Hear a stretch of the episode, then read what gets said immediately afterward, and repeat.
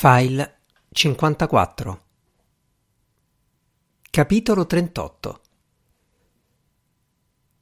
La mia testa era tra i seni di Babette, dove ultimamente pareva passare un sacco di tempo.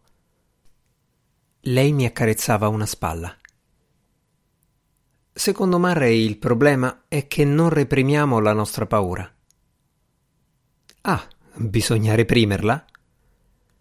Alcune persone hanno questo dono, altre no. Ah, è un dono? Pensavo che la repressione fosse una cosa superata. Da anni ci ripetono di non reprimere le nostre paure e i nostri desideri. La repressione provoca tensione, ansia, infelicità, centinaia di malattie e disturbi. Pensavo che l'ultima cosa da fare fosse reprimere non fanno che dirci di parlare delle nostre paure, di entrare in contatto con le nostre emozioni. Ma non intendevano certo dire che bisogna entrare in contatto con la morte. La morte è così potente che va repressa, ammesso che ci si riesca. Ma la repressione è qualcosa di totalmente falso e meccanico. Lo sanno tutti. Non dobbiamo negare la nostra natura. È naturale negare la nostra natura, secondo Murray. È ciò che ci rende diversi dagli animali. Ma è una follia. È l'unico modo per sopravvivere, ho detto parlando tra i suoi seni. Lei mi accarezzava la spalla e rifletteva su tutto questo. Lampi grigi che venivano da un uomo elettrostatico in piedi accanto a un letto matrimoniale. Il suo corpo distorto, ondeggiante, incompleto. Non c'era bisogno che immaginassi l'altra persona insieme a lui nel motel. I nostri corpi, il mio e quello di Babette, erano un'unica superficie, ma il piacere di toccarci a vicenda era intercettato da Gray. Era il suo piacere che provavo, la sua presa su Babette, il suo squallido potere da due soldi.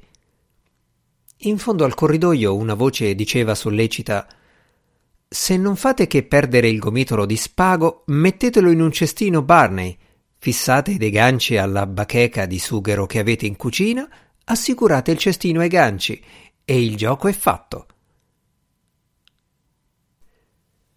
Il giorno dopo ho cominciato a portarmi la Zumwalt automatica al college.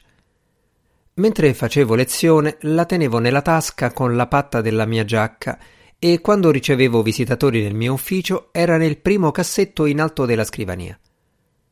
La pistola mi creava una seconda realtà dove abitare.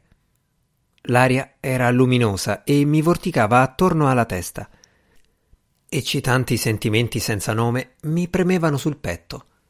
Era una realtà che potevo controllare, dominare in segreto, quanto era stupida la gente a entrare nel mio ufficio disarmata. Un pomeriggio sul tardi ho preso la pistola dalla scrivania e l'ho esaminata attentamente. Nel caricatore restavano soltanto tre proiettili. Mi sono chiesto che uso ne avesse fatto Vernon Dickey delle munizioni mancanti, o com'è che chiamano i proiettili quelli che hanno dimestichezza con le armi da fuoco. Quattro compresse di Dylar tre pallottole di Zumwalt. Perché sono rimasto sorpreso nel vedere che i proiettili avevano l'inconfondibile forma dei proiettili. Evidentemente pensavo che, nei decenni successivi alla mia prima presa di coscienza degli oggetti e della loro funzione, praticamente ogni cosa avesse ricevuto un nuovo nome e una nuova forma. L'arma era a forma di pistola e i piccoli proiettili appuntiti avevano la rassicurante forma di pallottole. Erano come oggetti infantili che ti capita di ritrovare dopo quarant'anni, quando finalmente ne cogli per la prima volta la genialità. Quella sera ho sentito Heinrich nella sua stanza che cantava con tono cupo The Streets of Laredo. Mi sono fermato da lui per chiedergli se Orest era già entrato nella gabbia. Gli hanno detto che è una cosa disumana. Non c'era nessun posto che gli avrebbe permesso di farlo in via ufficiale e quindi ha dovuto farlo clandestinamente. E cioè dove? Watertown. Orest e il suo allenatore. Hanno trovato un pubblico ufficiale che ha detto che avrebbe sottoscritto un documento in cui si dichiarava che Orest Mercator aveva trascorso tot giorni rinchiuso in compagnia di questi rettili velenosi bla bla bla. E dove l'hanno trovata una grande gabbia di vetro a Watertown? Non l'hanno trovata. E cosa hanno trovato? Una stanza nell'unico albergo. Di serpenti ce n'erano soltanto tre e l'hanno morso nel giro di quattro minuti. Stai dicendo che l'albergo gli ha permesso di tenere serpenti velenosi nella stanza? Quelli dell'albergo non lo sapevano. L'uomo che ha procurato i serpenti li ha portati nel borsone di una compagnia aerea. Era tutto un grosso imbroglio, solo che il tizio si è presentato con tre serpenti invece degli iniziali 27. In altre parole, lui gli aveva assicurato di potergli fornire 27 serpenti. Velenosi, solo che non lo erano, e quindi Orest si è fatto mordere per niente. Il coglione. Adesso di colpo è un coglione. Si erano premuniti con un antidoto che non hanno nemmeno potuto usare. I primi quattro minuti. E come si sente? Come ti sentiresti se fossi un coglione? Felice di essere vivo, ho risposto. Orest invece no, si è dileguato, si è rinchiuso in casa. Da quando è successo non l'ha più visto nessuno. Non apre la porta, non risponde al telefono, non viene a scuola. Niente di niente. Ho deciso di fare un salto al mio ufficio e dare un'occhiata agli esami finali. Molti studenti se ne erano già andati, impazienti di riprendere l'edonismo di routine di un'altra estate trascorsa con le braccia e le gambe al vento. Il campus era buio e vuoto. Nell'aria aleggiava un po' di foschia. Passando vicino a una fila di alberi, mi è parso di avvertire qualcuno che mi si avvicinava, più o meno a una trentina di metri dietro di me.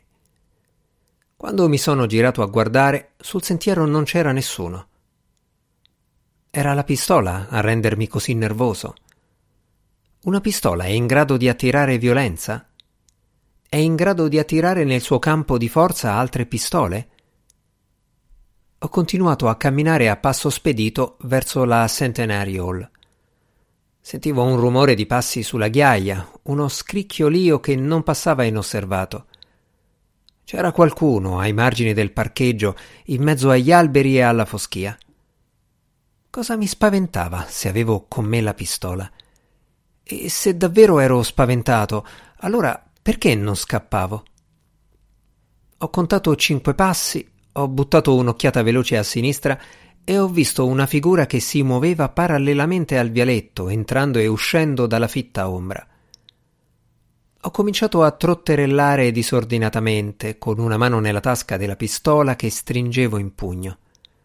Mi sono girato di nuovo e non c'era nessuno. Ho rallentato con cautela, attraversando un ampio prato, e ho sentito il rumore di passi che correvano, i colpi ritmici sul terreno. Stavolta la persona veniva da destra, lanciata a razzo, sempre più vicino. Mi sono messo a correre a zig-zag, sperando di essere così un bersaglio elusivo se qualcuno avesse voluto colpirmi alle spalle. Non avevo mai corso a zig-zag in vita mia. Tenevo la testa bassa, sterzavo bruscamente, imprevedibilmente. Era un modo interessante di correre. Sono rimasto sorpreso dalla gamma di possibilità, dal numero di combinazioni che avevo a disposizione all'interno di una serie di deviazioni a destra o a sinistra. Ho fatto un giro stretto a sinistra, ho poi allargato la curva, ho tagliato bruscamente a destra, ho finto di andare a sinistra, ci sono andato davvero, ho preso un'ampia curva a destra. A una ventina di metri dalla fine del tratto scoperto ho smesso di procedere a zigzag e ho raggiunto di corsa una quercia rossa, più dritto e in fretta che potevo. Allargando il braccio sinistro, ho girato in scivolata intorno all'albero, buttandomi a capofitto in una torsione in senso inverso, usando simultaneamente la mano destra per tirare fuori la Zumwalt dalla tasca della giacca, in modo da ritrovarmi faccia a faccia con la persona da cui stavo scappando, ma protetto da un tronco d'albero e con la mia pistola pronta per l'uso. Una simile dimostrazione di agilità era qualcosa di inedito per me. Ho scrutato nella densa foschia mentre il mio aggressore si avvicinava a piccoli passi sordi. Poi ho visto quella familiare falcata larga e strana e ho rimesso la pistola in tasca. Era Winnie Richards, ovviamente. Ciao, Jack. All'inizio non sapevo chi fossi e così ho usato tattiche elusive. Quando ho capito che eri tu, mi sono detta è proprio la persona che volevo vedere. E come mai? Ti ricordi quella volta che mi hai chiesto dell'esistenza di un gruppo di ricerca segreto? Che lavorava sulla paura della morte, nel tentativo di mettere a punto un farmaco? Certo, il Dylar. Ieri in ufficio ho trovato per caso una rivista, Psicobiologia americana, e c'era un articolo molto curioso. Un simile gruppo è sicuramente esistito. È stato sostenuto economicamente da un colosso multinazionale e ha operato nel massimo riservo in un anonimo edificio nei pressi di Iron City. E come mai nel massimo riservo? Ma è ovvio, per impedire azioni di spionaggio da parte di altri giganti del settore. Il discorso è che si erano avvicinati tantissimo al loro obiettivo. E cosa è successo? Un sacco di cose. Il genio organizzativo della compagnia, uno degli uomini chiave del progetto, un tizio di nome Willy Mink. Una figura molto controversa a quanto pare, fa cose molto molto controverse. Scommetto di sapere già qual è stata la prima di queste. Mette un'inserzione su un tabloid di gossip per cercare volontari disposti a sottoporsi a un esperimento. Paura della morte, dice l'annuncio. Bravissimo, Jack. Un'inserzioncina su un giornaletto da quattro soldi. I colloqui con le persone che hanno risposto all'inserzione li conduce nella stanza di un motel. I volontari vengono sottoposti a una decina di test, tra i quali uno sul livello di integrazione emotiva, allo scopo di tracciare un profilo di morte per ognuno di loro. I colloqui in un motel. Quando gli scienziati e gli avvocati lo scoprono, vanno leggermente su tutte le furie, ammoniscono Mink e convogliano le loro risorse sulla sperimentazione via computer. Reazione ufficiale? Su tutte le furie. Ma non finisce qui. Quanto hai ragione. Nonostante Mink sia stato messo sotto stretta sorveglianza, uno dei volontari riesce a sfuggire alla severa vigilanza e comincia un programma di sperimentazione umana più o meno senza supervisione, usando un farmaco completamente sconosciuto, non testato e non approvato, con degli effetti collaterali che potrebbero spiaggiare una balena una persona di sana e robusta costituzione senza alcuna supervisione. Di sesso femminile, ho detto io. Esatto, che va periodicamente da Mink nello stesso motel dove lui aveva fatto i colloqui iniziali, arrivando a volte in taxi, altre a piedi dallo squallido e deprimente capolinea degli autobus per fornirgli informazioni. E sai cosa indossa questa donna, Jack? Non lo so. Un passamontagna. Lei è la donna con il passamontagna. Gli altri a un certo punto vengono a conoscenza dell'ultimo sotterfugio di Mink, dopodiché segue un lungo periodo di controversie, animosità, litigi e disonore. I giganti dell'industria farmaceutica hanno un loro codice d'onore, proprio come me e te. Il direttore del progetto viene mandato via a calci e il progetto va avanti senza di lui. L'articolo dice che fine ha fatto questo uomo. Il giornalista è riuscito a scovarlo. Vive nello stesso motel dove si svolgeva il misfatto. E dove si trova il motel? A Germantown. Dov'è? ho chiesto. Ad Iron City. È il vecchio quartiere tedesco, dietro la fonderia. Non sapevo che Iron City avesse un quartiere che si chiama Germantown. Ovviamente i tedeschi adesso non ci sono più. Sono tornato dritto a casa. Denise metteva segni di spunta su un tascabile intitolato Elenco dei numeri telefonici gratuiti. Ho trovato Babette che leggeva una favola Wilder seduta accanto al suo lettino. Non ho niente contro l'abbigliamento da corsa in sé, ho detto. La tuta può essere un indumento pratico, ma vorrei che non ti vestissi così per leggere le favole della buonanotte a Wilder o per fare le trecce a Steffi. Questi dovrebbero essere momenti toccanti e vengono nominati dalla tua tenuta da jogging. Forse c'è un motivo per cui sono vestita così. Tipo? Tipo che sto per andare a correre, ha risposto lei. Ti sembra una buona idea? Di notte? Cosa sarà mai la notte? Un evento che si verifica sette volte alla settimana. Cosa avrebbe di unico? È buio, è umido. Viviamo forse nell'abbagliante luce del deserto? Cosa sarà mai l'umidità? Viviamo a contatto con l'umidità. Babette non parla in questo modo. Per caso la vita dovrebbe fermarsi perché la nostra metà del pianeta è al buio? Per caso la notte per sua natura ostacola fisicamente la corsa? Ho bisogno di ansimare, di boccheggiare. Cosa sarà mai il buio? È solo un altro nome della luce. Nessuno mi convincerà mai che la persona che conosco come Babette desidera davvero correre su per i gradini dello stadio alle dieci di sera. Non è quello che voglio, ma è quello di cui ho bisogno. La mia vita non dimora più nel regno del volere. Faccio quello che devo fare. Ansimo, boccheggio. Chiunque faccia jogging capisce questo bisogno. Perché devi salire i gradini di corsa? Non sei un atleta professionista che sta cercando di rafforzare un ginocchio malandato. Corri in piano. Non farlo diventare un impegno totalizzante. Oggi tutto diventa un impegno totalizzante. Si tratta della mia vita. Tendo a farmi coinvolgere. Non si tratta della tua vita, è solo esercizio fisico. Chi fa jogging ha le sue esigenze, ha ribattuto lei. E anch'io ho le mie, e stasera mi serve la macchina. Non aspettarmi in piedi, non lo so a che ora torno.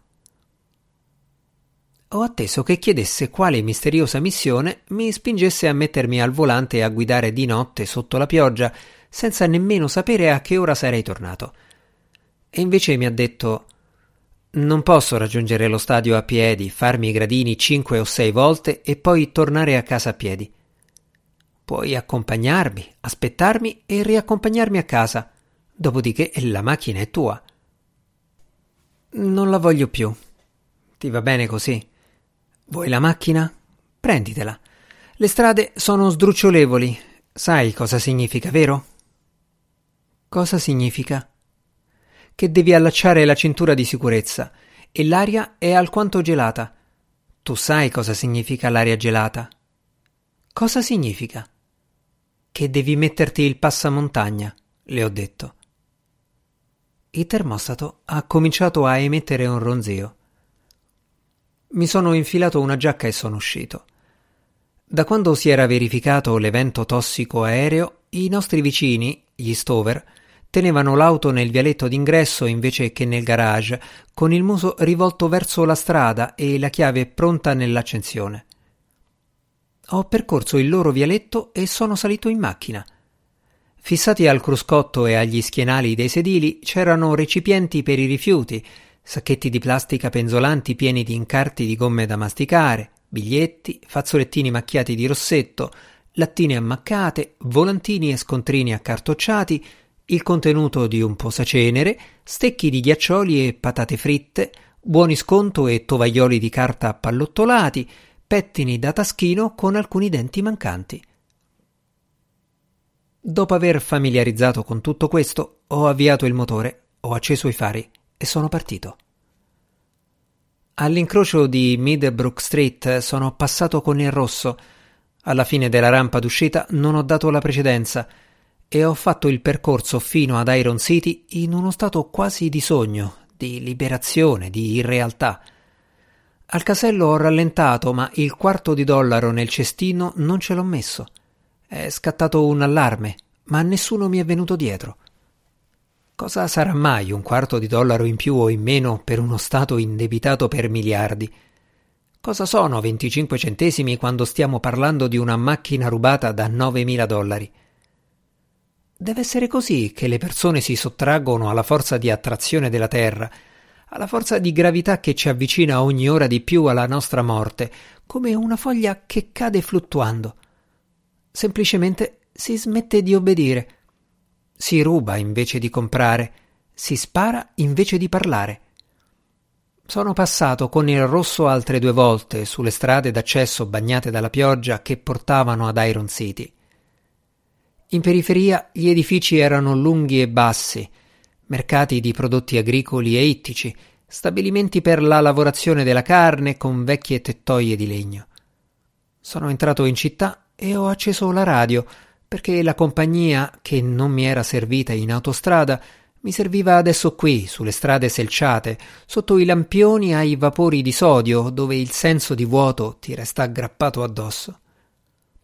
Ogni città ha i suoi quartieri e io ho superato il quartiere delle auto abbandonate, quello della spazzatura fuori controllo, quello dei cecchini appostati, quello dei divani in fiamme e dei vetri rotti pezzi di vetro che scricchiolavano sotto le mie ruote. Sono andato dritto verso la fonderia. Memoria ad accesso casuale, sindrome da immunodeficienza acquisita, distruzione mutua assicurata. Continuavo a provare uno straordinario senso di leggerezza. Ero più leggero dell'aria, in colore, in odore, invisibile ma intorno alla leggerezza e all'atmosfera di sogno c'era qualcosa che andava crescendo, un tipo diverso di emozione, un'ondata, una volontà, un turbinio di passioni. Mi sono infilato una mano in tasca, ho strofinato le nocche sul ruvido acciaio inossidabile della canna della Zumwalt. L'uomo alla radio diceva nullo laddove proibito dalla legislazione locale.